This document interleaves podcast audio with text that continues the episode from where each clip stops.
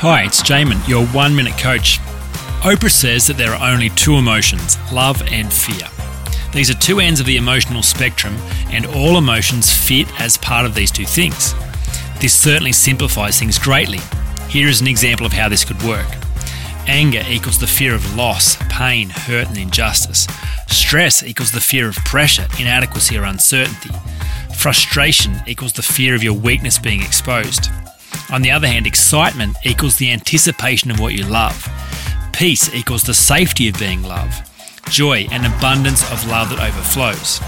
That means that in any moment you are able to stop and observe your own emotions and ask yourself if you are operating out of love or fear.